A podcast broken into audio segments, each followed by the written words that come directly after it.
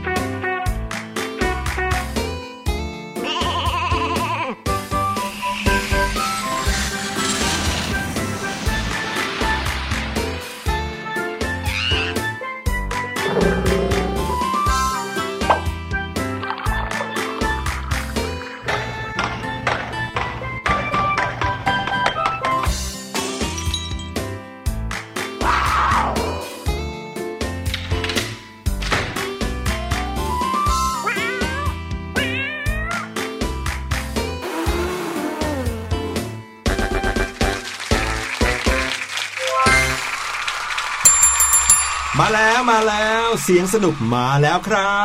บ ใช่แล้วค่ะ วันนี้มาพบกับพี่แนนแล้วก็ พี่หลุยเช่นเคยเลยนะครับ กับช่วงเวลาหนึ่งชั่วโมงเต็ม ใช่แล้วที่เราจะค่มาอยู่ด้วยกันพร้อมกันกับข่าวสนุกสนุกบางทีก็มีทั้งข่าวดี บางทีก็มีทั้งข่าวไม่ค่อยดีนะครับอืมแต่ก็เป็นสิ่งที่ให้อุทาหรณ์เราได้นะครับ ซึ่งข้อมูลของเราเนี่ยข่าวต่างๆ ที่เราเอามาฝากเนี่ยมาจากทั่วโลกเลย ใช่แล้วล่ะค่ะ ไม่ว่าจะเป็นทางเอเชีย ยุโรป อเมริกา โอ้โห มาหมดเลยค่ะ เรามีพี่หสำลุยนักข่าวอยู่ทั่วโลกนะครับโอ้เขาเอ่อมีข้อมูลบนอินเทอร์เน็ตแล้วเราก็ไปหยิบมาให้ฟัง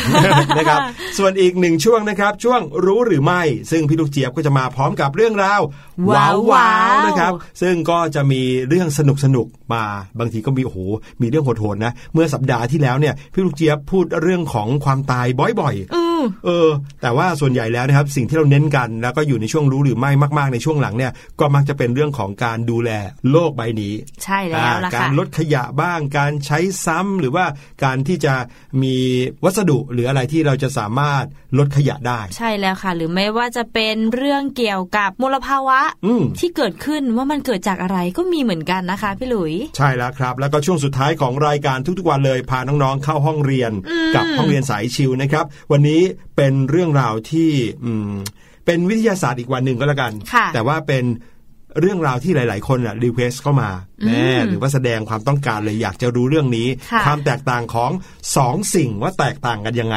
ค่ะ อืมพี่หลุยส์ก็อยากรู้เหมือนกันก็เลยไปค้นคว้ามาให้เรียบร้อยแล้วครับอ่าอ่าเดี๋ยวจะมาเล่าให้น้องๆฟังนะคะ ในช่วงห้องเรียนสายชิวค่ะ ครับ ช่วงแรกของรายการวันนี้เรามาชวนคุยกันเหมือนเดิม พี่หลุยส์อยากชวนน้องๆ แล้วก็ชวนพี่แนนคุยอย่างนี้ครับค่ะว่า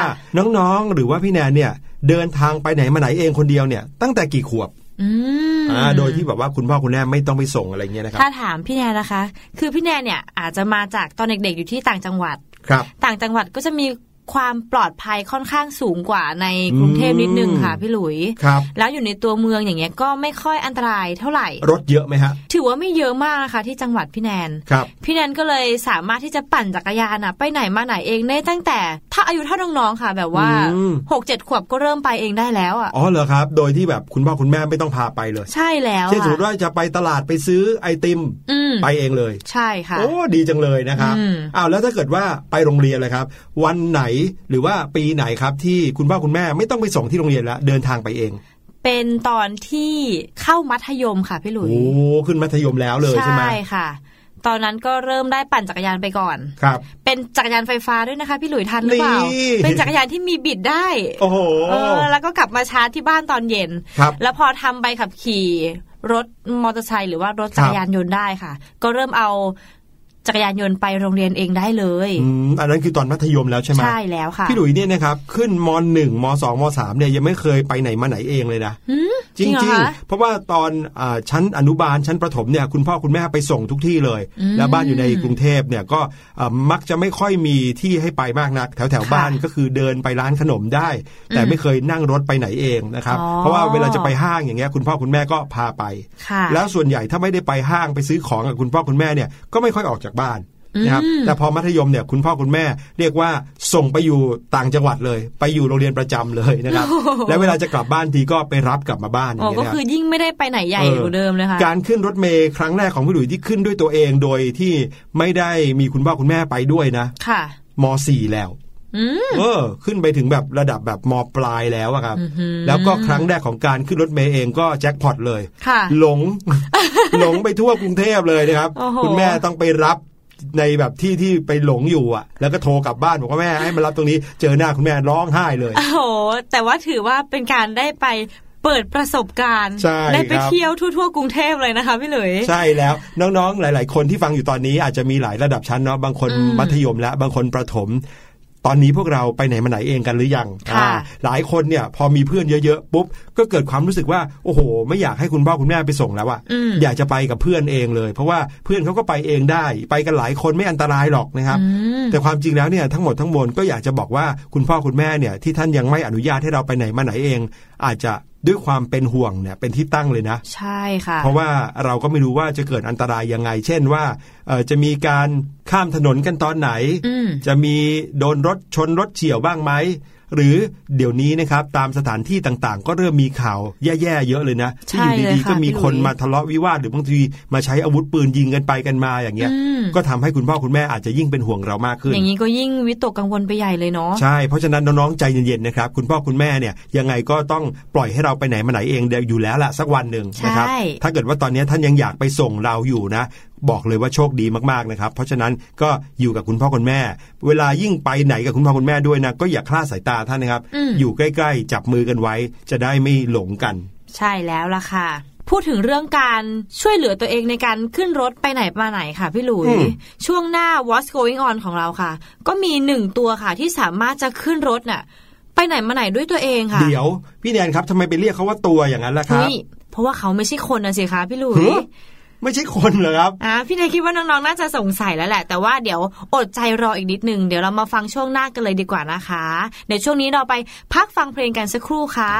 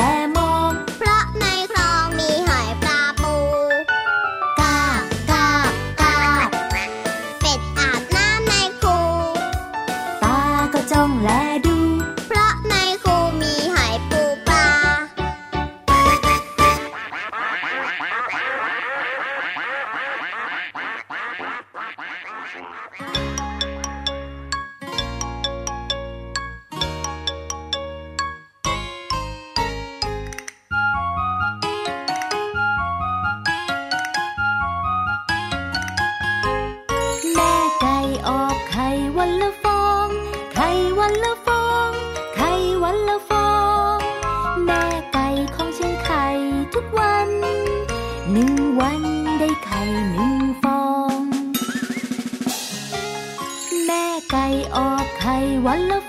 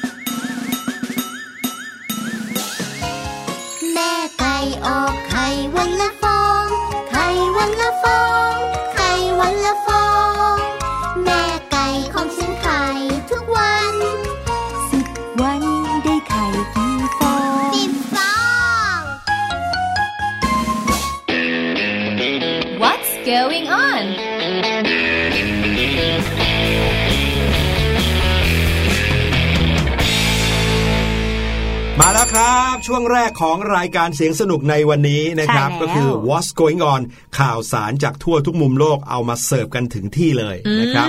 ข่าวแรกในวันนี้เมื่อกี้นี้พี่แนนเนี่ยเล่าให้ฟังเกริ่นๆทำให้พี่หลุยรู้สึกสงสัยเลยอะว่าตัวอะไรอะที่ไม่ใช่คนแต่สามารถเดินทางไปไหนมาไหนเองได้ขึ้นรถเมย์ได้ด้วยเออเดี๋ยวพี่แนนมาเฉลยดีกว่าค่ะครับ เจ้าตัวนั้นนะคะก็คือเจ้าหมาค่ะ น้องหมาตัวนี้นะคะเขาขึ้นรถบัสด้วยตัวเองค่ะ เพื่อที่จะออกไปวิ่งไปออกกำลังกายเองค่ะ ที่สวนสาธารณะค่ะพี่หลุยฟังแล้วอึ้งก็ไม่ธรรมดา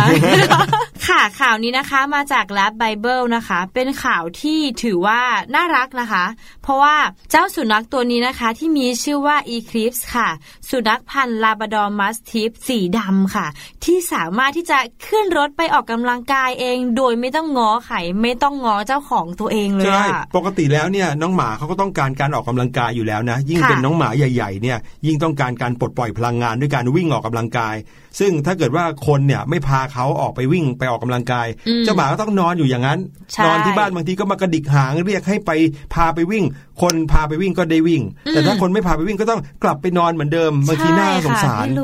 แต่เจ้าตัวนี้ไม่ง้อคนเลยใช่ไหมครับไม่ง้อเลยค่ะ ต้องบอกก่อนว่า เจ้าของน้องหมาตัวนี้นะคะ ที่ชื่อว่าเจฟยังเนี่ยปกติแล้วทั้งคู่นี่นะคะเขาจะไปที่ป้ายรถเมย์ป้ายรถบัสเนี่ยนะคะ แล้วก็มุ่งหน้าไปที่สวนสาธารณะสำหรับน้องหมาอยู่แล้ว อืม ซึ่งผู้ที่อาศัยอยู่ในย่านเดียวกันกับเขาน้องหมาแล้วก็เจ้าของเนี่ยนะคะ เขาบอกว่าเธอเนี่ยมักจะเห็นเจ้าอีคลิปส์เนี่ยเดินทางมาเอง มันรู้ว่ามันเนี่ยจะต้องไปที่ไหน แถมไม่ต้องมีเจ้าของตามมาด้วยค่ะ ครับ และเธอก็ยังเล่าอีกนะคะ ว่าเจ้าน้องหมาเนี่ย รอเจ้านายอยู่นาน สุดท้ายไม่ทันใจก็เลยวิ่งขึ้นรถบัสเองเลยค่ะพี่หลุย ไม่ใช่แค่คนที่อยู่ใกล้ๆบ้านน้องหมานะคะ พี่หลุย ทางคนขับเนี่ยเขาก็จำได้ด้วยนะว่า คนขับรถเมย์ใช่ไหมฮะใช่แล้ว เพราะว่าเป็นขาประจำพอถึงจุดหมายปลายทางเขาก็เปิดประตูให้มันลง แล้วหลังจากนั้นเจ้าของก็ตามมาทีหลังค่ะ พูดง่ายๆก็คือตอนแรกเขาไปด้วยกันทั้งสองคน ทั้งสองตัวหนึ่งคนกับหนึ่งตัว ใช่เข้าไปด้วยกันค่ะ บางครั้งเนี่ยเจ้านายเนี่ยมาช้า แต่น้องหมาเขาก็ขึ้นรถไปเองได้ ด้วยความที่แบบรีบอะใช่แล้วค่ะ หลังๆเจ้านายเขาก็เลยรู้ว่าอ่านน้องหมาเนี่ยไปที่สวนสาธารณะเองก็เลยปล่อยให้เขาไปเองเลยค่ะ ในทุกๆวันเนี่ยนะคะ มันจะออกจากบ้านเองเลย แล้วก็ขึ้นรถบัสจากจุดเดิมเพื่อออกไปวิ่ง พบปะเพื่อนฝูง แล้วหลังจากนั้นมันก็ขึ้นรถบัสกลับบ้านค่ะพี่หลุย ถือว่าเป็นน้องหมาที่ไม่ธรรมดาเนาะครับ แต่ว่าน้องหมาตัวนี้ไม่ได้ขึ้นรถเมล์ฟรีนะคะ พี่หลุยคะนั่นน่ะสิยังสงสัยอยู่เลยหมาขึ้นรถเขาจะจ่ายค่ารถยังไงเนี่ย มันมีบัตรแปะเอาไว้ด้วยค่ะ พี่หลุยอ๋อคือมันเหมือนกับเวลาที่เราขึ้นรถไฟฟ้าอย่างเงี้ยเนาะเราจะต้องเอาบัตรเนี่ยไปแตะใช่ไหมครับใช่ซึ่งห้อยคอมันไว้อยู่ค่ะที่ต่างประเทศก็ต้องใช้วิธีการแตะบัตรอย่างนี้เหมือนกันใช่แล้วค่ะโอ้โหเจ้าของของเจ้าอีคลิปตัวนี้นี่ จะว่าหน้าตีก็ว่าหน้าตีนะ คือไม่ห่วงน้องหมาเลย แต่จะบอกว่าเจ้าน้องหมาเขาฉลาดถึงขนาดนี้ก็ก็ต้องยอมเขาแหละ ใช่ค่ะ ซึ่งคนที่เดินทางในเส้นนี้บ่อยๆนะคะ ก็จะเริ่มเห็นมันว่ามันอะไปเองมาเองได้แล้ว ก็จะถ่ายรูปมันแล้วก็โพสต์ลงในโซเชียลค่ะ จนตอนนี้มันกลายเป็นคนดังประจำรถบัสสายนี้ไปแล้วนะคะพี่หลุย ซึ่งคุณรอเรนคนในพื้นที่อีกคนก็เล่าว่า ผู้คนเนี่ยชอบใจมากทุกครั้งเลย เวลาที่เห็นมันเดินขึ้นมาบนรถบัสค่ะ มันทำให้ผู้คนเนี่ยยิ้มได้เลยนะคะ พี่หลุย และพยายามที่จะเลือกที่นั่งใกล้ ๆ กับน้องหมาตัวนี้ค่ะ ครับส่วนทางตำรวจก็ด้วยนะคะ ก็เขาก็ไม่ได้ว่าอะไรค่ะ เพราะว่ามันเนี่ยไม่ได้สร้างความเดือดร้อนอะไรให้กับผู้คนค่ะ แต่บางครั้งนะคะ เจ้าของก็จะได้รับสายจากคนแปลกหน้า แจ้งว่าหมาของเขาเนี่ยหายไปค่ะ แต่พอเล่าเรื่องทั้งหมดให้คนนั้นฟังเขาก็อะเข้าใจกันทุกคนค่ะ ถือว่าเป็นเรื่องราวของน้องหมาที่แสนฉลาดนะพี่หลุย แถมตอนนี้นะคะ มีเพจของน้องอีคลิปเนี่ย เเป็นเพจใน Facebook ด้วย เมื่อกี้พี่แนนกดเข้าไปดูแล้วโอ้โห มีรูปที่เหมือนคนในรถบัสอะถ่ายคู่กับน้องหมาลงเต็มเลยค่ะเป็นเรื่องราวที่น่ารักมาก ๆเลยค่ะ ชื่อใน Facebook นะคะก็คือ e k i p Seattle's Bus Riding Dog ค่ะ พี่หลุย ซึ่งให้น้องๆลองไปเข้าไปชมน้องหมาตัวนี้ได้เลยนะคะอืลองคลิกเข้าไปดูนะครับ ใช่แล้ว โอ้โหพี่หลุยชักเริ่มสนใจบ้างแล้วนะเนี่ย เจ้าหมาตัวนี้ทำไมถึงได้แบบน่ารักแล้วก็ฉลาดด้วยนะเนาะแน่นอนครับ ตอนนี้เชื่อว่าเขาก็คงจะเป็นคนดังว่าไม่ใช่เป็นหมาดัง ประจำโซเชียลไปแล้วนะครับ ในซีแอตเทิลมาอีกหนึ่งข่าวนะครับ โอ้โหข่าวนี้เป็นข่าวเรื่องราวของ การล่มสลายของระบบนิเวศโอ้โหฟังดูแล้ว เป็นข่าวที่ดูเหมือนจะเป็นข่าวร้ายหรือเปล่านะครับ เรื่องนี้เนี่ยเป็นเรื่องของสัตว์นะครับที่ตัวเล็กๆนะครับ แต่ก็มีความสำคัญในระบบนิเวศมากๆเลย นั่นก็คือแมลงนะครับตอนนี้นักวิทยาศาสตร์เขาค้นพบอะไรบางอย่าง ที่จะต้องออกมาเตือนกับผู้คนแล้วว่าการสูญเสียของมแมลงหลายชนิดเนี่ยอาจจะทำให้ระบบนิเวศอาจจะล่มสลายก็ได้ คำว่าระบบนิเวศล่มสลายเนี่ยฟังดูเหมือนเป็นคำที่ฟังยากหน่อย แล้วก็เอ๊ะความหมายคืออะไร แต่พูดง่าย ๆ ก็คืออะไรที่เคยเหมือนเดิมก็จะไม่เหมือนเดิมอีกต่อไปนี่นะครับหลายๆ คนแล้วเนี่ยมแมลงอาจจะเป็นสิ่งที่น่ารำคาญมากๆใช่ไหมครับเพราะว่ามันอยู่ในทุกที่เลย มันไปในทุกขนทุกแห่งเลยบางครั้งเนี่ยเราอยู่ในบ้านปิดมุ้งลวดเรียบร้อยยุงก็ตามมามแมลงมาเล่นไฟอะไร บางทีนะก็น่ากลัวจนจนแบบต้องหลบหนีมแมลงเลยก็มีนะครับ บางครั้งเนี่ยนะครับ เราก็อาจจะรู้สึกสงสัยว่า เอ๊ะทำไมมแมลงมันไม่หายไปจากโลกนี้สักที แต่ว่าน้องๆทราบกันหรือเปล่าครับว่าในความเป็นจริงแล้วนะครับ กว่าครึ่งหนึ่งของสิ่งมีชีวิตหนึ่งล้านสายพันธุ์ ที่กำลังเสี่ยงสูญพันธุ์ของโลกนี้นะครับล้วนแล้วแต่เป็นมแมลงทั้งนั้นเลยพูดง่าย ๆก็คือว่าดูเหมือนกับว่าสัตว์ที่จะสูญพันธุ์จากโลกใบนี้ค่ะ เกินครึ่งเป็นแมลงโอ้พี่แนนแอบดีใจนะคะเนี่ยเพราะว่าพี่แนนก็เป็นคนหนึ่งที่ไม่ชอบแมลงค่ะพี่หลุยอ่าเดี๋ยวฟังเรื่องนี้แล้วพี่แนนอาจจะเปลี่ยนความคิดก็ได้นะครับเมื่อกลางเดือนกุมภาพันธ์ที่ผ่านมาครับ ทีมนักวิทยาศาสตร์จากพิพิธภัณฑ์ประวัติศาสตร์ธรรมชาติฟินแลนด์ เขาได้ตัดสินใจออกมาตีพิมพ์งานวิจัยชิ้นใหม่นะครับ ที่อยากจะออกมาเตือนให้กับผู้คนได้ทราบถึงความเสี่ยงที่มแมลงบนโลกกำลังพบเจออยู่ในปัจจุบันนะครับ เขาอ้างอิงจากตัวงานวิจัยของนักวิทยาศาสตร์ ตลอดช่วง 500 ล้านปีที่ผ่านมานะครับคือไม่ได้หมายถึงว่ามีคนทำวิจัยตั้งแต่เมื่อ 500 ล้านปีก่อนนะ แต่การบันทึกย้อนกลับไปนะฮะรวมไปถึงการค้นคว้าจนกระทั่งเจอหลักฐาน ย้อนไปจนถึง 500 ล้านปีก่อนเนี่ยเขาพบว่ามาแมลงจะต้องเผชิญกับการสูญพันธุ์ครั้งใหญ่อยู่ประมาณ 6 ครั้ง โดยพวกมันเนี่ยมีการสูญพันธุ์ครั้งใหญ่ท้ายสุดนะครับ เมื่อราวๆ 66 ล้านปีก่อน ในเหตุการณ์อุกาบาตชนโลก ซึ่งเป็นเหตุการณ์เดียวกันกับที่ทำให้ไดโนเสาร์สูญพันธุ์นะครับมแมลงก็สูญพันธุ์ไปด้วยกันครั้งนั้น แต่ว่ายังไงก็ตามนะฮะแม้ว่าปัจจุบันเนี้ยโลกเราจะยังไม่มีเหตุการณ์แบบรุนแรงอะไรก็ตามเหมือนอย่างในอดีต แต่ว่าปริมาณมแมลงในธรรมชาติ กลับมีจำนวนลดลงลดลงลดลงเรื่อยๆ อย่างน่าใจหายเลยนะครับ เราเนี่ยอยู่ในบ้านของเราอยู่ในโรงเรียน แต่ละวันเราอาจจะไม่ค่อยรู้สึกถึงเรื่องนี้ แต่ถ้าเกิดว่าเป็นนักกีตวิทยาหรือว่านักวิทยาศาสตร์ที่ดูแล ค้นคว้าด้านแมลงโดยเฉพาะเนี่ยบอกเลยว่าเรื่องนี้เป็นอะไรที่ปฏิเสธไม่ได้ว่า เกี่ยวข้องกับน้ำมือของมนุษย์โดยตรง นั่นเพราะว่าจากการตรวจสอบข้อมูลการลดลงของมแมลงนะครับ นักวิจัยเขาก็พบว่าในเวลาเพียง 200 ปี ตั้งแต่ที่มนุษย์เริ่มเข้าสู่ยุคอุตสาหกรรมที่ผ่านมา สายพันธุ์มแมลงก็เริ่มมีการสูญพันธุ์ไปมากถึงราวๆ5-10%ของสายพันธุ์แมลงทั้งหมดในโลก เช่น สมมุติว่ามีแมลงอยู่ 100 พัน ตอนนี้ก็หายไปประมาณสิบพันแล้ว เหลืออยู่แค่ 90 ประมาณนี้นะครับ แต่ว่าความจริงแล้วก็มีมากกว่านั้นเยอะนะฮะ ยังไม่นับมแมลงที่เสี่ยงสูญพันธุ์อีกหลายชนิดเลยทีเดียว ซึ่งก็ถือว่าเป็นปริมาณที่มากอย่างไม่น่าเชื่อ โดยเหตุผลหลักที่ทำให้มแมลงหลายชนิด มีปริมาณลดลงจนเกือบสูญพันธุ์ไปเนี่ย ก็มีตั้งแต่การลดลงของที่อยู่อาศัยของมแมลงนะครับ สภาพอากาศที่เป็นพิษ โดยเฉพาะจากยาฆ่ามาแมลงนะครับสภาวะอากาศที่เปลี่ยนแปลงไปนะครับ ไปจนถึงปัญหาสัตว์ต่างถิ่น ก็ทำให้มแมลงสูญพันธุ์ไปเยอะเหมือนกันนักวิจัยเขาก็บอกว่า วิกฤตการสูญพันธุ์ของแมลงในปัจจุบันเนี่ยเป็นอะไรที่น่ากังวลมากแมลงหลายชนิดนะครับ อาจจะมีแค่ชื่อแล้วทีนี้เด็กในอีกประมาณ 10-20 ปีข้างหน้า จะไม่มีโอกาสที่เพิ่งเกิดมา อาจจะไม่รู้จักแมลงหลายชนิดที่เรารู้จักกันในวันนี้ เพราะว่ามันอาจจะสูญพันธุ์กันไปหมดแล้วได้เลยค่ะ ครับผมนั่นเพราะว่า แม้ว่าแมลงจะดูเหมือนจะเป็นสิ่งมีชีวิตเล็ก ๆ ที่เหมือนไม่มีความสำคัญอะไร แต่ในความเป็นจริงแล้วแมลงหลายชนิดมีความจำเป็นมากเลยต่อระบบนิเวศนะครับ ไม่ว่าจะเป็นการผสมเกสรให้กับพืช หรือการเป็นอาหารให้กับสัตว์ชนิดอื่นๆอย่างแมลงบางชนิดเนี่ยเขาไปดูดเอาเกสรของพืชใช่ไหมครับ แล้วเขาก็บินไปที่อื่น เพื่อเอาเกสรของพืชเนี่ยไปผสมกับอีกดอกหนึ่งทำให้พืชเนี่ยเกิดเหมือนกับมีดอกมีผลขึ้นมา แมลงเนี่ยถือเป็นสิ่งสำคัญเลยที่ทำให้พืชเจริญเติบโตในโลกใบนี้ ใช่แล้วค่ะ แต่ก็แมลงหลายชนิดก็ทำให้พืชตายเหมือนกันนะ เช่นแมลงที่เขาชอบไปกัดกินพืชผลของเกษตรกรอย่างเงี้ยนะครับ ก็มนุษย์เองเนี่ยนอกเหนือจากคอยกำจัดมแมลงแล้วนะอย่างเช่นเราจะปลูกอะไรอย่างเงี้ยเราก็ต้องคอยแบบเหมือนกับ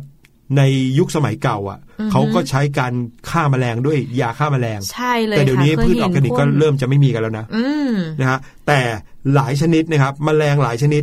ถูกมนุษย์กำจัดด้วยการทำอะไรรู้ไหมคะกิน เฮ้ย โอ้ใช่ค่ะพี่หลุย มันแรงหลายชนิดกลายเป็นอาหารของมนุษย์ได้ด้วยน้องๆบางคนอาจจะงงว่ากินยังไง เออเขากินแมลงกันเหรออะไรเงี้ย ถ้าไปตามตลาดนัดนะพี่หลุยว่าน้องๆน่าจะเคยเห็นแน่ๆที่เขาขายแมลงกันในถาดเนี่ยแต่พี่หลุยไม่กล้ากินนะพี่นายก็ไม่กล้ากินค่ะพี่หลุยนะครับนั่นก็คือเรื่องที่จะเอามาเล่าให้ฟังนะครับ เกี่ยวข้องกันกับแมลง ซึ่งวันนี้เนี่ยต้องเรียกได้ว่ามีความน่าเป็นห่วง พี่หลุยเนี่ยคุณแม่จะสอนมาตั้งแต่เด็กเลยว่า ถ้าเจอยุงเนี่ยอย่าไปตบคือไม่ใช่ว่ากลัวยุงมันสูญพันธุ์นะ แต่หมายความว่าถ้าเราไปตบเขาเนี่ยเขาก็ตายใช่ไหมเขาก็เป็นเหมือนชีวิตชีวิตหนึ่งเหมือนกันอะ เหมือนเราก็เป็นชีวิตชีวิตหนึ่งเหมือนกัน ถ้าใครมาตบเราให้ตายไปเลยเนี่ย เราก็คงจะ ไม่ชอบใช่ไหมฮะเออเราถ้าเกิดว่าเราไปตบแมลงตบยุงอย่างเงี้ย หรือฆ่ามดเนี่ยโอ้โหบางคนเห็นมดเดินมาเป็นแถว โอ้โห เอานิ้วบี้บี้บี้เลยอย่างเงี้ยนั่นก็หนึ่งชีวิตเหมือนกันนะต้องนึกภาพว่าบางทีก็อาจจะเป็นเรื่องของสิ่งที่ไปทำลายชีวิต ของคนอื่นได้เหมือนกันนะครับ ใช่แล้วค่ะ นี่เป็นข่าวจากนิตยสารทางวิทยาศาสตร์ ชื่อว่า Science Direct นะครับ เอามาฝากน้องๆครับ มาถึงข่าวสุดท้ายแล้วค่ะพี่หลุย เมื่อกี้พูดถึงแมลงแล้วตอนนี้ตัวใหญ่ขึ้นแต่บินได้เหมือนกันค่ะพี่หลุยก็ต้องเป็นนกสิครับ เอ้ย แต่ว่าตัวนี้นะคะเขานอนห้อยหัวด้วยค่ะพี่หลุยเจ้าตัวนี้ก็คือค้างคาวค่ะแต่ถ้าพูดถึงแล้วเป็นข่าวที่ไม่อยากให้เกิดขึ้นนะคะเพราะว่า ที่เมืองออสซี่เนี่ยค่ะเขาประสบปัญหาค้างคาวบุก ก็คือบินว่อนท้องฟ้าเลยค่ะ ไปยึดที่ต้นไม้จนต้นไม้เนี่ยโค่นล้มลงมาเลยอะพี่หลุยส์เยอะขนาดนั้นเลยเหรอ ใช่ คือค้างคาวเนี่ยถึงแม้บางตัวจะใหญ่บางตัวจะเล็กนะ แต่ถ้ามีค้างคาวไปเกาะต้นไม้อะก็ไม่ใช่ว่าต้นไม้จะล้มได้นะ เว้นแต่ว่าจำนวนค้างคาวที่ไปเกาะต้นไม้จะเยอะมากจริง ๆ ใช่แล้วค่ะ จริง ๆ แล้วค่ะเหมือนโลกแต่ตอนนี้กำลังจะมีลางบอกลางอะไรอะไรบางอย่างนะพี่หลุย เพราะว่ามีปรากฏการณ์ต่างๆ ที่กำลังเกิดขึ้นบนโลกเนี่ยบางบางเรื่องเนี่ยอาจจะไม่เคยเกิดมาก่อน หรือว่าเกิดเป็นปกติแต่ว่ามาไวกว่าในรอบปีนั้น เช่นเดียวกับเหตุการณ์ค้างคาวบุกในเมืองออสเตรเลียนี่แหละค่ะพี่ลุยใช่แล้วครับ สถานการณ์นี้เกิดขึ้นในเมืองอินแกรมนะครับ รัฐควีนส์แลนด์ก็เรียกว่ากำลังประสบปัญหาขั้นวิกฤตเลย ใช่เลย เพราะว่าฝูงข้างคาวผลไม้จำนวนมหาศาลนะครับ บินบุกเข้ามาในเขตเมืองเมื่อเดือนที่ผ่านมาจำนวนคร่าวๆเนี่ยเชื่อไหมฮะ อยู่ถึงประมาณ 3 0 0แสนตัว เยอะมากๆเลยค่ะ และเหตุการณ์ในครั้งนี้นะคะ ย่ำแย่จนที่ว่าเด็กๆ เนี่ย กลัวการที่จะไปโรงเรียนเลยค่ะพี่หลุย แล้วก็เฮลิคอปเตอร์ของหน่วยกู้ภัยเนี่ย ไม่สามารถที่จะลงจอดบนโรงพยาบาลท้องถิ่นได้เลย เพราะว่าเต็มบนท้องฟ้าเนี่ยเต็มไปด้วยข้างข่าวเลย ใช่ค่ะโอ้เหมือนในหนังเลยเนอะเรื่องแบทแมนอะไรเงี้ยหรือเรื่องแดกูล่า ใช่ คือเยอะมากเต็มเมือง น่ากลัวมากนะฮะสำหรับฝูงข้างคาวผลไม้เหล่านี้นะฮะมีจำนวนมากกว่ามนุษย์ที่อาศัยอยู่ในเมืองนั้นหลายเท่าเลย แล้วก็ไม่ใช่เพียงแค่สายพันธุ์เดียวเท่านั้นนะครับ มีรายงานว่ามีข้างคาวสายพันธุ์อื่น ๆ ปะปนมาด้วยใช่แล้วค่ะน่ากลัวชะมัดเลย อยากให้น้อง ๆ ได้เห็นภาพจริง ๆ แล้วจะรู้ว่าเป็นภาพที่น่าขนลุกพิลึกเหมือนในหนังเลยอะพี่ลุยเพราะว่าเป็นข้างคาวจำนวนมหาศาลเนี่ยอย่างที่เขาบอกว่าประเมินกันว่าประมาณ 3 0 0แสนตัวนะ แต่ว่าจริง ๆ แล้วเนี่ยเรานับไม่ถ้วนหรอก เต็มไม่หมดเลยบินว่อนอยู่ทั่วบนอากาศเลยนะครับ ข้อมูลเบื้องต้นจากคนในท้องถิ่นเขาบอกว่ามีค้างคาวอย่างน้อย 4 สายพันธุ์ปะปนกันอยู่บนฟ้า และพวกมันก็จะมีช่วงเวลาที่ผสมพันธุ์ที่ต่างกันด้วยนะครับก็เลยเป็นเรื่องยากที่จะทำให้เกิดการแก้ปัญหาเหล่านี้ได้ แถมชาวบ้านนะจะแก้ปัญหาเองก็ไม่ได้ เพราะว่าค้างคาวนั้นเป็นสัตว์คุ้มครองตามกฎหมายอีกต่างหากใช่แล้วค่ะจะกำจัดมันให้หายเลยไม่ได้เลย ชื่อไหมมีเด็กบางคนเนี่ยโดนข้างคาวที่ตกลงมาจากต้นไม้เนี่ยข่วนเข้าโอ้โห เป็นแผลเป็นรอยเล็บเลยแล้วอย่างเงี้ยข้างคาวเขาจะมีโรคหรืออะไรนำมาด้วยเนาะก็อย่างที่เรารู้นะข่าวของไวรัสอะไรที่เพิ่งผ่านมาโคโรนาใช่ไหมครับก็บอกว่ามีต้นกำเนิดมาจากข้างคาวเหมือนกัน และเด็กนักเรียนที่อยู่ในโรงเรียนในบริเวณนั้นนะคะ ก็กลัวการที่จะไปโรงเรียนค่ะพี่หลุย เพราะว่ามีค้างคาวจำนวนมากนะคะ มาบินแล้วก็มาเกาะที่ต้นไม้ที่โรงเรียนค่ะ เพื่ออิงเป็นที่อยู่อาศัยของพวกมันนี่แหละพี่หลุย แล้วนอกจากนั้นนะคะ ด้วยชื่อเสียงของค้างคาวที่เป็นพาหะโรคร้ายเหมือนที่พี่เดนถามเมื่อกี้มันสามารถนำมาสู่คนได้ด้วย อาจจะด้วยการข่วนกัด ก็เลยยิ่งทำให้เด็กๆเนี่ยค่ะไม่อยากจะไปโรงเรียนเลยค่ะพี่หลุย แล้วก็อย่างที่บอกนะครับจำนวนของข้างคาวที่มาเกาะบนต้นไม้เนี่ยมีมากถึงขั้นที่ว่าเกาะรวมกันบนต้นไม้ต้นหนึ่งเนี่ยจนต้นไม้โค่นหักลงมาเลยโอ้โหนี่เป็นสิ่งที่เกิดขึ้นในประเทศออสเตรเลียนะครับต้องบอกว่าโชคดีของบ้านเราที่ยังไม่เคยเกิดเหตุการณ์นี้นะอย่างน้อยที่สุดมีข้างคาวเยอะที่บินเข้าถ้ำในช่วงกลางคืนเนี่ยแต่ก็ไม่ได้เยอะถึงขั้นมาเป็นข่าวร้ายๆแบบนี้นะครับ เขาบอกว่าโชคร้ายซ้ำหนักเลยนะครับทางการไม่สามารถจัดการแก้ไขอะไรได้เลย ซึ่งเป็นปัญหาที่ยากมากในการกำจัด โดยเฉพาะจำนวนที่มีเยอะขนาดนี้ ยังไม่รวมปัญหาด้านเสียงรบกวน ด้านสุขอนามัยที่ย่ำแย่จากมูลข้างคาว มูลข้างคาวก็คือขี้ข้างคาวนั่นเองนะครับแน่นอนจำนวนข้างคาวเยอะขนาดนี้ มันก็ต้องมีขับถ่ายออกมาเนะแล้วก็บินอยู่บนฟ้าขับถ่ายออกมาก็ลงมาที่พื้นบ้างที่ต้นไม้บ้าง ผู้คนก็เรียกได้ว่า ถ้าไม่มีการแก้ไขนะพี่หลุยว่าอีกไม่นานอะมนุษย์ต้องอพยพย้ายหนี จริงค่ะ ทุกคนก็ทำได้แต่เพียงรอเวลา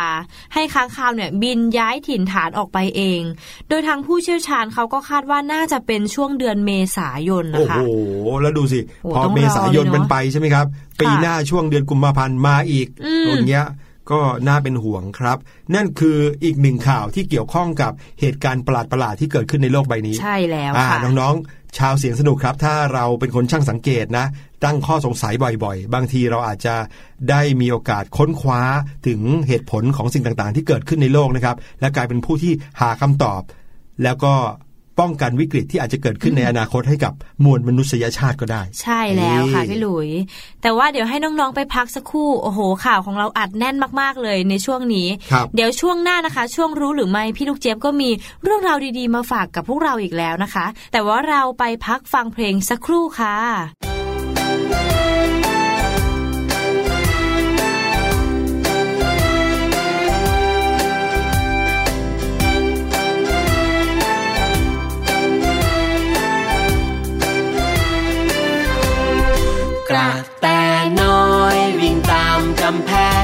ตำลึงสุกสีแดง ตกแต่งริมรั้วผีเสื้อบอยบินไปทั่วมแมลงปอบอยบินไปทั่วครอบครัวของฉัน มีสวนหลังบ้าน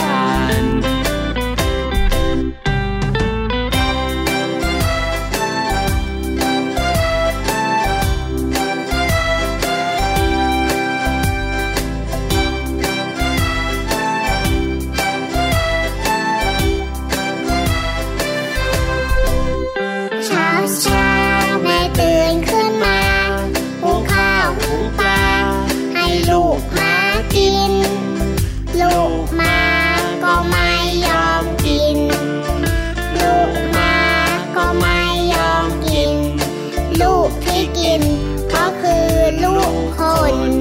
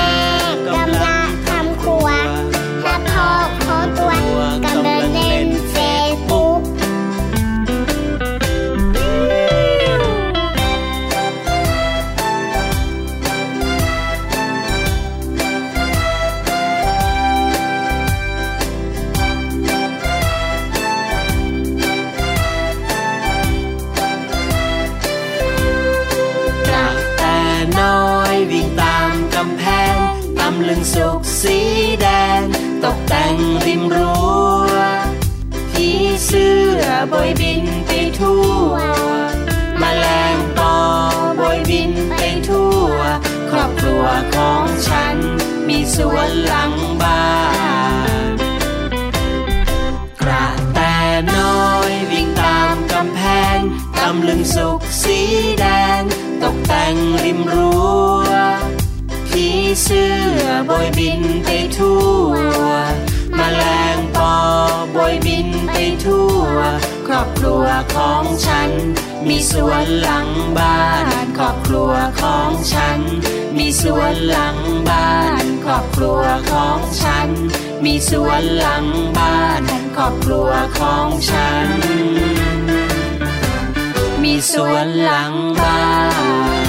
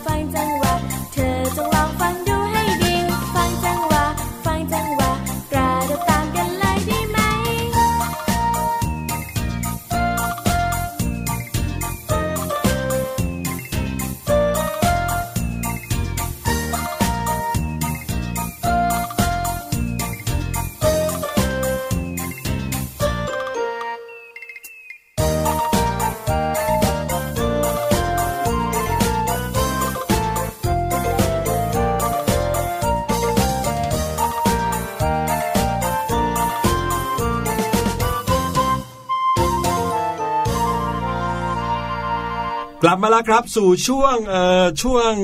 ช่วงช่วงอะไรนะ ช่วงรู้หรือไม่คะอ่าใช่ช่วงรู้หรือไม่นะครับซึ่งคนที่จะมาเล่าเรื่องนี้ให้เราฟังก็คือพี่เอ่อพี่ พี่ลูกเจี๊ยบไงคะพี่ลุยใช่แล้วครับพี่ลูกเจี๊ยบแหมพี่ลุยลืมอีกแล้วเนี่ยทำไมวันนี้พี่ลุยถึงลืมอย่างนี้ล่ะคะเนี่ย นั่นน่ะสิแปลกจังเลยอะแต่พี่ลุยคะเรื่องราวที่พี่ลูกเจี๊ยบจะมาเล่าในวันเนี้ยเป็นเรื่องราวเกี่ยวกับ การลืมนี่แหละค่ะพี่หลุยแต่ก็เป็นการลืมที่ถือว่าดีอยู่นะคะ พี่หลุย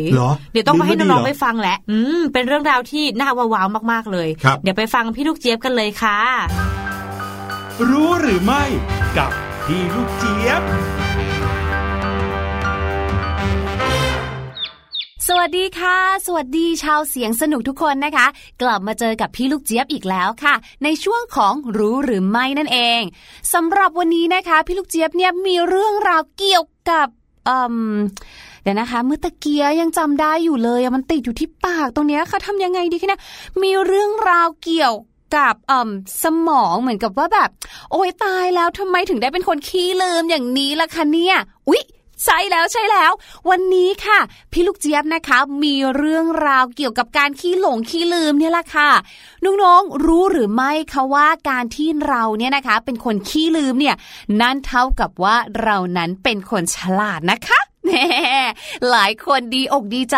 ปนไปกับความรู้สึกแบบฮะ อะไรนะ อีกทีสิพี่ลูกเจี๊ยบ พี่ลูกเจี๊ยบพูดจริง ๆ ค่ะว่า การที่เราเนี่ยนะคะเป็นคนที่ขี้ลืม หรือว่าการที่เราเนี่ยมีอาการลืมอะไรไปบ้างเนี่ย นั่นหมายถึงว่าเรานั้นเนี่ยมีความฉลาดอยู่ค่ะ เพราะว่าสมองนั้นเนี่ยสั่งให้เราลืมเพื่อที่จะจำอะไรที่สำคัญกว่านั่นเองค่ะ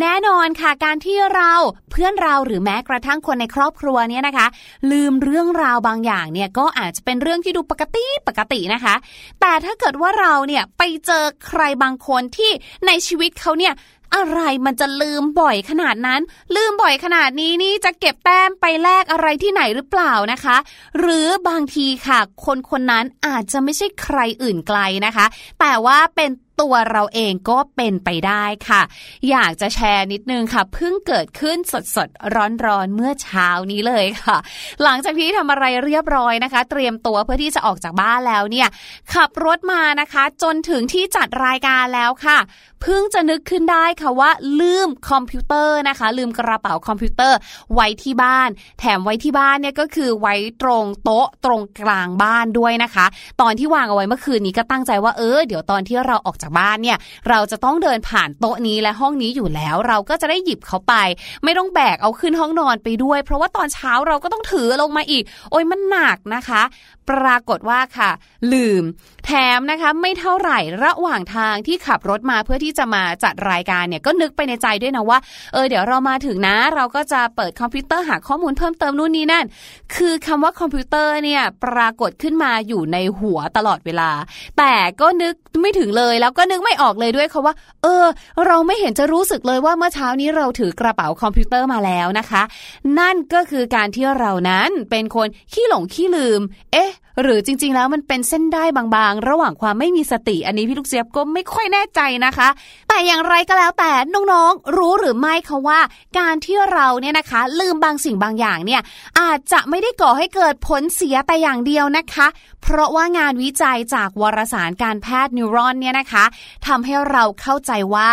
การที่เราลืมนั้นเนี่ยมันเป็นกระบวนการสำคัญของการเรียนรู้ที่สมองของเรานั้นจัดการมาให้ค่ะ ดังนั้นก่อนที่เราจะไปพูดถึงเรื่องของการลืมอะไรนะคะ เรามาพูดถึงความทรงจำดีกว่าค่ะ ความทรงจำเนี่ยไม่ใช่เป็นการจดจำอะไรบางอย่างเกี่ยวกับข้อเท็จจริงอย่างที่เราเข้าใจนะคะ แต่ว่ามันคือการตัดสินใจอย่างชาญฉลาดของสมองเราแล้วเรียบร้อยค่ะว่า ข้อมูลอันไหนนะคะที่มันมีคุณค่าหรือว่ามีความรู้สึกบรรจุลงไปด้วย แล้วก็เป็นความรู้สึกที่ไม่ว่าจะบวกหรือลบก็แล้วแต่ แต่เป็นความรู้สึกที่เข้มข้นรุนแรงมากนะคะ มันก็จะถูกฝังเอาไว้อยู่ในสมองเราเป็นหลักค่ะ และนั่นก็คือสิ่งที่เราเรียกว่าความทรงจำนั่นเองค่ะ แล้วก็อย่างที่บอกค่ะว่า เรื่องราวที่พี่ลูกเจี๊ยบนำมาพูดในวันนี้นะคะ ก็เป็นหนึ่งในงานวิจัย จากวารสารการแพทย์ Neuron ด้วยค่ะ และหนึ่งในทีมวิจัยนั้นนะคะ ก็คือคุณเบลค ริชาร์ดส์ค่ะ จากมหาวิทยาลัยโทรอนโตในสหรัฐอเมริกานะคะ เขาก็ออกมาบอกค่ะว่า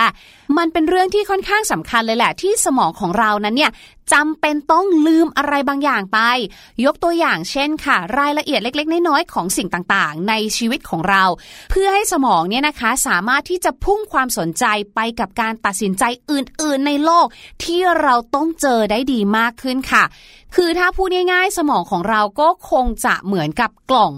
ใบหนึ่งอะเนาะแบบเหมือน memory card อย่างเงี้ยค่ะ ที่เก็บเรื่องราวต่างๆ เอาไว้มากมายนะคะ ดังนั้นถ้าสมมุติว่าเราเนี่ยจำทุกอย่างมันไปเรื่อยเลยจำทุกเรื่องเลยเนี่ยนะคะ เวลาที่เราต้องการจะนึกอะไรออกมา หรือว่าต้องการที่จะใช้งานอะไรเนี่ย บางทีสมองของเราก็อาจจะขุดความทรงจำมั่วซั่วขึ้นมามากมายเต็มไปหมดค่ะ และก็จะส่งผลนะคะทำให้เราเนี่ยตัดสินใจต่อเหตุการณ์อะไรบางอย่างที่เกิดขึ้นมาเนี่ยไม่ได้เลยหรืออาจจะยากมากขึ้นด้วยค่ะ ดังนั้นการที่สมองของเราเนี่ยนะ ลืมเรื่องราวต่างๆ ได้เนี่ยไม่ได้แปลว่าสมองของเรานั้นไม่มีประสิทธิภาพนะคะ แต่สมองของเราแค่พยายามเพิ่มพื้นที่ค่ะ เพื่อให้เราเนี่ยได้ทำความเข้าใจกับเรื่องราวต่างๆ ได้ดีมากขึ้น แล้วก็สามารถที่จะตัดสินใจอะไรที่ยากแล้วก็ซับซ้อนได้ง่ายมากขึ้นนั่นเอง อย่างที่บอกค่ะเหมือนกับเป็นการเคลียร์พื้นที่ในสมองของเรานั่นเองนะคะ เพื่อที่เขาจะได้เข้าใจค่ะ แล้วก็จัดเรียงลำดับได้เนาะว่า ข้อมูลอะไรที่ใหม่ก็จะอยูู่่ตรงนี้ ข้อมูลอะไรที่สำคัญกว่าก็จะอยู่ตรงนั้นนะคะ เป็นเรื่องการ manage ของสมองของเรานั่นเองค่ะ ส่วนเรื่องราวหรือข้อมูลอันไหนที่เราจะหลงลืมนะคะ ก็ขึ้นอยู่กับสถานการณ์ แล้วก็บริบทที่แตกต่างกันไปค่ะ ซึ่งสภาพแวดล้อมเนี่ยก็เป็นสิ่งที่สำคัญมากนะ ที่จะช่วยให้เราเนี่ยเลือกได้ว่าเราจะลืมอะไร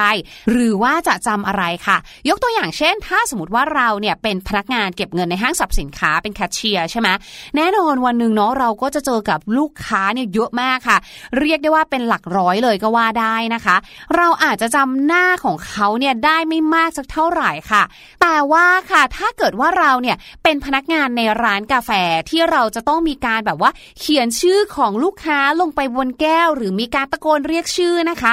ดังนั้นค่ะเราก็อาจจะมีความสามารถในการจดจำผู้คนที่เป็นลูกค้าได้ดีกว่า เพราะว่ามันเหมือนมีการผ่านกระบวนการบางอย่างที่ช่วยให้ข้อมูลเหล่านั้นเนี่ยอยู่กับเราได้นานมากขึ้น แต่แน่นอนนะคะ นั่นไม่ได้หมายความว่าการที่เรานั้นมีนิสัยลืมอะไรมากเกินไป หรือว่าลืมอะไรบ่อยเกินไปถี่เกินไปจน จนรู้สึกว่ามันน่าจะผิดปกติแล้วแหละ อันนี้อย่าอย่าบอกว่า เอ้ยไม่ฉันฉลาด ฉันแค่แบบจีเนียสมากเกินไปแบบนี้นะคะ ไม่น่าจะใช่แล้วค่ะ แต่มันอาจจะเป็นสัญญาณของโรคอะไรบางอย่างหรือเปล่านะคะ ดังนั้นเราก็ควรที่จะต้องไปพบแพทย์ไปตรวจอยู่เหมือนกันนะคะ ขอบคุณเรื่องราวความรู้สนุกๆนะคะ จากแบรนด์ติงค่ะ แล้วก็งานวิจัยจากวารสารการแพทย์นูรอนด้วยค่ะ ส่วนวันนี้นะคะพี่ลูกเจี๊ยบต้องขอลาไปก่อนแล้ว พบกันใหม่ในวันพรุ่งนี้ที่เก่าเวลาเดิมสวัสดีค่ะ รู้หรือไม่กับพี่ลูกเจี๊ยบ เห็นไหมล่ะโถพี่หลุยบอกแล้วว่าพี่หลุยนี่เป็นคนฉลาด อุ้ยพี่หลุยคะแต่ว่าถ้าพี่หลุยลืมบ่อยเนี่ยมันอาจจะดูไม่ค่อยนะคะ แต่ว่าถือว่าเป็นเรื่องที่น่าสนใจมากๆเลยไม่ว้าวคิดมากมาก่อนเลยนะคะพี่หลุยครับผมว่าการที่เราขี้ลืมเนี่ย มันจะเท่ากับฉลาดอะค่ะอย่างที่บอกนะครับสมองของมนุษย์เราเนี่ยจริง ๆ แล้วมีความจำที่ดีมากกว่าคอมพิวเตอร์ทุกเครื่องในโลกเลยนะครับอืมแต่ว่าสิ่งต่างๆ ที่มนุษย์เนี่ยจะหยิบจับขึ้นมาใช้เนี่ยก็ต้องมีการเรียงลำดับความสำคัญ อะไรที่ไม่ค่อยสำคัญเราก็มักจะเอาทิ้งไว้ก่อน นั่นก็เลยเป็นสาเหตุที่มาของการลืมนะครับ ดังนั้นเนี่ยการที่น้องๆลืมอะไรบางอย่าง อาจจะมีความหมายว่าน้องๆ ไม่ได้ให้ความสำคัญกับสิ่งนั้นค่ะมากเท่าที่ควรก็ได้ใช่แล้วอ่านะครับค่ะเพราะถ้าเกิดเราเชื่อว่าอะไรเป็นสิ่งที่สำคัญนะเราก็จะไม่ลืมอืม แล้วก็สิ่งที่ไม่สำคัญก็จะเอาไว้ที่หลังก็จะลืมก่อนค่ะนะครับก็หวังว่าเราจะเลือกถูกว่าอะไรควรลืมอะไรไม่ควรลืมนะครับค่ะ ต้องขอบคุณพี่ลูกเจี๊ยบมากๆเลยค่ะครับ ส่วนช่วงหน้าเดี๋ยวเรากลับมาพบกับช่วงห้องห้องเรีเรียยนนสายชิวสายชิวเห็นไหมไม่ลืมละเดี๋ยวตอนนี้ไปฟังเพลงกันก่อนครับ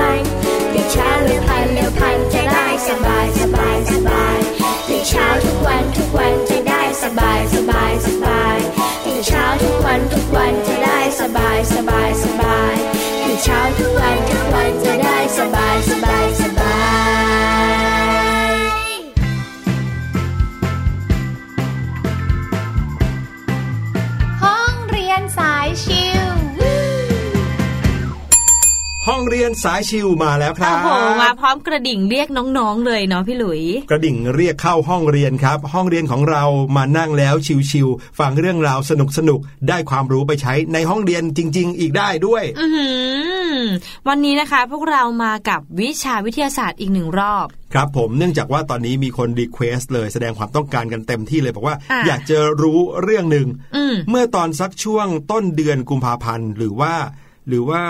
ปลายเดือนมกราคมค่ะมีเหตุการณ์หนึ่งเกิดขึ้นที่ประเทศฟิลิปปินส์นะครับ ก็ค่ะคือพี่หลุยภูเขาไฟระเบิดอ่าบึ้มขึ้นมานะครับ แล้วก็กลายเป็นว่า โอ้โห ผู้คนต้องอยู่กับสิ่งที่ปะทุออกมาจากภูเขาไฟออ่าเป็นฝุ่นขี้เถ้าอย่างนี้ใช่ไหมคะพี่หลุยส์นะครับ แล้วก็เลยมีน้องๆที่สงสัยว่า เอ๊ะ สิ่งที่ออกมาจากภูเขาไฟเนี่ยมันคืออะไรนะครับอืมแล้วก็สิ่งที่เคยเห็นใน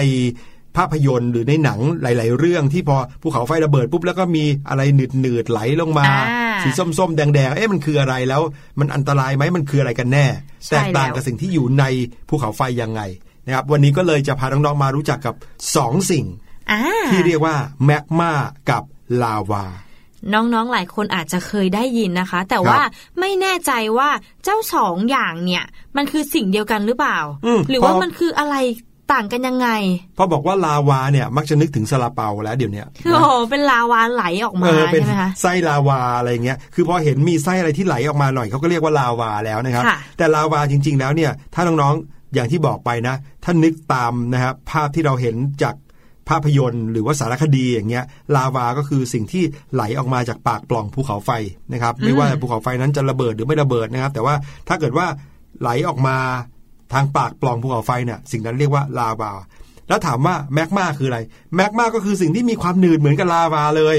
เรียกได้ว่าเป็นสิ่งเดียวกันก็ว่าได้ อ่า แต่ว่าความแตกต่างของแมกมากับลาวาเนี่ยนะคะ มันจะขึ้นอยู่กับสถานที่ค่ะพี่หลุย ใช่แล้วครับถ้าเราพูดถึงแมกมาก็จะหมายถึงหินหลอมเหลวที่อยู่ใต้เปลือกโลกของเรา และเมื่อหินหลอมเหลวเหล่านั้นปะทุออกมาจากเปลือกโลก เราก็จะเรียกว่า ลาวานะครับ ใช่แล้วค่ะแมกมาเนี่ยนะคะจะอยู่ในชั้นเนื้อโลกที่อยู่ระหว่างชั้นเปลือกโลก ซึ่งเป็นชั้นบนสุดค่ะ และชั้นแก่นโลก ซึ่งอยู่ชั้นล่างสุดนะแมกมาเนี่ยมีลักษณะที่เป็นหินหนืดหลอมเหลว ประกอบด้วยแร่ธาตุหลายชนิดเลยธาตุที่พบส่วนใหญ่นะคะก็จะเป็นแร่ซิลิก้า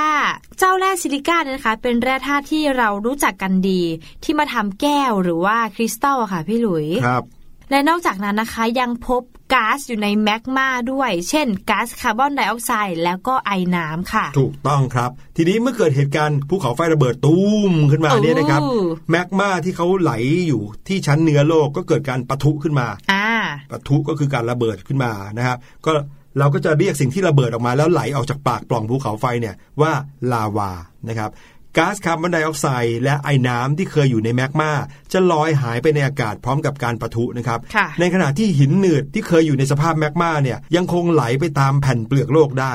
นะครับ ซึ่งสิ่งนี้แหละที่เราเรียกกันว่าลาวาอ๋อนะครับก็มีอุณหภูมิที่สูงมากถึง 100 องศาเซลเซียสครับอืมทำให้เมื่อเขาไหลไปเจอกับสิ่งก่อสร้าง หรือรถยนต์ยานพาหนะอะไรเนี่ย แน่นอนครับต้องถูกทำลายเสียหายหมดเลย รวมไปถึงสิ่งมีชีวิตต่างๆนะครับ มนุษย์ หรือว่าสัตว์ หรือว่าพืชก็ถูกทำลายได้เช่นกัน ในการขุดค้นพบบางครั้งนะเขาขุดค้นพบเห็นคนเนี่ยที่แบบว่ายังคงทำท่าเหมือนวิ่งหนีอยู่เลยอะ่ะเฮ้ยแต่ว่าถูกสตาร์ฟเอาไว้ด้วย ถูกลาวาเคลือบไว้เอเหรออคะถูกลาวานั้นเคลือบเอาไว้โอ้โหถามว่าลาวาที่เราเห็นเป็นหนืดๆนั้นคืออะไร มันคือก้อนหินนะครับ อืมก้อนหินมันต้องแข็งสิจริงไหมเออ แต่พอมันอยู่กับความร้อนอะ หินนั้นที่ร้อนมากมันๆเลก็ยโดนหลอมเหลว ใช่มันก็จะเหลวหนืดแบบนั้นนะครับ ใช่เลยค่ะ แต่ก็ใช่ว่าลาวาจะมีโทษอย่างเดียวนะคะ พี่หลุย ลาวาเนี่ยก็มีประโยชน์อย่างมากเช่นกัน เพราะว่าลาวาเนี่ยเป็นหินหนืดที่มีแร่ธาตุเนี่ยเยอะมากๆเลยครับดังนั้นพื้นที่หลังจากที่เกิดภูเขาไฟระเบิดเนี่ย ส่วนใหญ่จะเป็นพื้นที่ที่มีความอุดมสมบูรณ์มากค่ะอืมเพราะว่าในดินภูเขาไฟนะคะ มีแร่ธาตุเยอะจึงเหมาะแก่การเพาะปลูก ดังนั้นบริเวณที่เคยเกิดภูเขาไฟระเบิดมาก่อนเนี่ย จึงเป็นพื้นที่ที่ดินดี แล้วก็ดินอุดมสมบูรณ์นั่นเองค่ะ โอ้โห นั่นก็คือเรื่องราวของลาวานะครับลาวาแล้วก็แมกมาด้วยหลาย ๆ คนก็คือได้รู้แล้วว่า แมกมากับลาวาจริงๆ คืออันเดียวกันนั่นแหละนะครับเพียงแต่ว่าถ้าเขายังอยู่ในภูเขาไฟยังเดือดปุดปุดปุดปุดปุดอยู่ในนั้นเนี่ยเรียกว่าแมกมาแต่พอระเบิดตุ้มขึ้นมาแล้วนะครับไหลออกมาข้างนอกไหลออกมาข้างนอกเรียกว่าลาวาใช่แล้วค่ะเดี๋ยวคราวหน้าถ้าเกิดว่าเกี่ยวข้องกับเรื่องโครงสร้างของโลก เรื่องของภูเขาภูเขาไฟอะไรแบบนี้อีก เดี๋ยวจะเอาเรื่องราวที่น่าสนใจมาเล่าให้ฟังอีก นะครับนั่นก็คือเรื่องของห้องเรียนสายชิวที่นำมาฝากน้องๆในวันนี้นะครับ ใช่แล้วค่ะ วันนี้ก็หมดเวลาลงแล้วค่ะพี่หลุย เดี๋ยวจะต้องมาพบกันในครั้งหน้า และสำหรับใครที่อยากติดตามพวกเรานะคะ ตอนนี้มีหลายช่องทางมากๆเลยค่ะพี่หลุยไม่ว่าจะเป็นทางเว็บไซต์ไทย PBS ทางช่องวิทยุที่นำรายการออกไป ออกอากาศนะในวิทยุชุมชนนะครับใช่แล้วค่ะ ก็แล้วก็ในทางแอปพลิเคชันของพอดแคสต์ใช่ค่ะชื่อว่าพอดบีนเข้าไปได้เลยนะครับ คุณพ่อคุณแม่พาน้องๆเข้าไปได้ไหนๆจะใช้โทรศัพท์มือถือแล้วก็ใช้ให้เกิดประโยชน์ได้เลย จริงค่ะ วันนี้รายการเสียงสนุกหมดเวลาแล้วนะครับ พบกันใหม่ได้คราวหน้า สวัสดีครับ สวัสดีค่ะสบัดจินตนาการ สนุกกับเสียงเสริมสร้างความรู้ในรายการ